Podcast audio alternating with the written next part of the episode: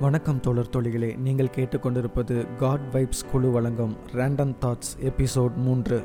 இன்னைக்கு இளைஞர் மற்றும் இளம் வாலிபர்களுக்கும் அவங்க பெற்றோர்களுக்கும் இடையில் ஏகப்பட்ட பிரச்சனைகள் நடக்குது. இதற்கான காரணம் என்ன அப்படிங்கிற ஒரு கேள்விக்கு பதிலை தேடணும். அநேக இளம் வாலிபர்களும் வாலிபர்களும் சொன்ன இரண்டு காரணங்கள் என்னென்னா முதலாவது எங்களுடைய பெற்றோர்கள் எங்களுடைய சந்தோஷத்துக்கு ஒரு இடைஞ்சலாகவே இருக்கிறாங்க. எங்களை சந்தோஷமாகவே இருக்க விட மாட்டேங்கிறாங்க அப்படிங்கிற ஒரு குற்றச்சாட்டு. இரண்டாவது அவங்க வைச்ச குற்றச்சாட்டு என்னென்னா எங்களுடைய கனவுகள் எங்களுக்கு இருக்கிற ஆசைகளை நாங்கள் நிறைவேற்றிக் கொள்வதற்கு அவங்க விட மாட்டேங்கிறாங்க. எங்களுடைய முடிவுகளுக்கு எப்பொழுதுமே அவங்க நோ சொல்கிறாங்க அப்படிங்கிற ஒரு குற்றச்சாட்டு அவங்களுடைய பகுதியிலிருந்து வைக்கப்பட்டுச்சு. ஆமாங்க நம்மளுடைய பெற்றோருக்கு நம்ம கீழ்ப்படியணும். உண்மைதான். நம்மளுடைய பெற்றோருக்கு கீழ்ப்படியணுங்கிறதுக்காக நம்மளுடைய சந்தோஷத்தையும் நம்மளுடைய முடிவுகளையும் நம்ம மூட்டை கட்டி வச்சிடணுமா? அப்படி இல்லைங்க. வேதம் சொல்கிறத தெளிவாக கேளுங்க. பிரசங்கி பதினோராவது அதிகாரம் ஒன்பதாவது வசனத்தில் என்ன சொல்லுதுங்கிறத கேளுங்க.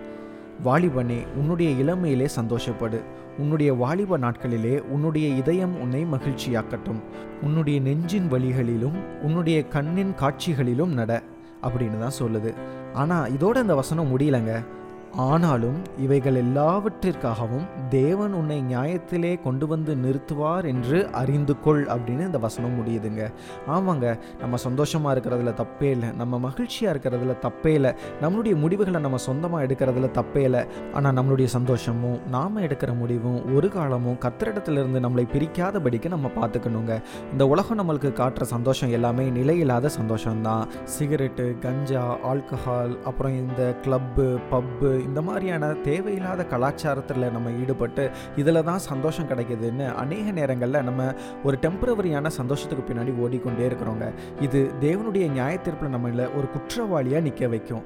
தேவன் அதை விரும்பாதனால தான் நீ சந்தோஷமாயிரு நீ மகிழ்ச்சியாயிரு உன்னுடைய முடிவுகளை நீ எடு. ஆனால் நியாய தீர்ப்பில் நீ நீதிமானாக நிற்கும்படியாக இந்த சந்தோஷமும் இந்த மகிழ்ச்சியும் நீ எடுக்கிற முடிவுகளும் இருக்கணுங்கிறத இந்த வசனத்து மூலமாக தெளிவாக சொல்கிறாருங்க நம்மளுடைய சந்தோஷமும் மகிழ்ச்சியையும் நம்ம எடுக்கிற முடிவுகளும் தேவனுக்கு அடுத்த காரியங்களில் இருக்கும் பொழுது தேவன் நம்முடைய குடும்பத்திற்குள்ள ஒரு நித்தியமான சந்தோஷத்தை கொடுக்கிறார். அதன் மூலமாக நம்மளுடைய பெற்றோர்களுக்கு நம்ம மேலே ஒரு நல்ல நம்பிக்கை ஏற்படும். அதனால் நம்ம பெற்றோர்களோடு சண்டையும் சச்சரவும் இல்லாதபடிக்கு ஒரு நல்ல ரிலேஷன்ஷிப் நம்மளுக்கு உருவாகும். நம்மளுடைய ஜாலினஸ் நம்மளுடைய ஹோலினஸை கெடுத்து விடாதபடிக்கு நம்ம பார்த்துப்போம்.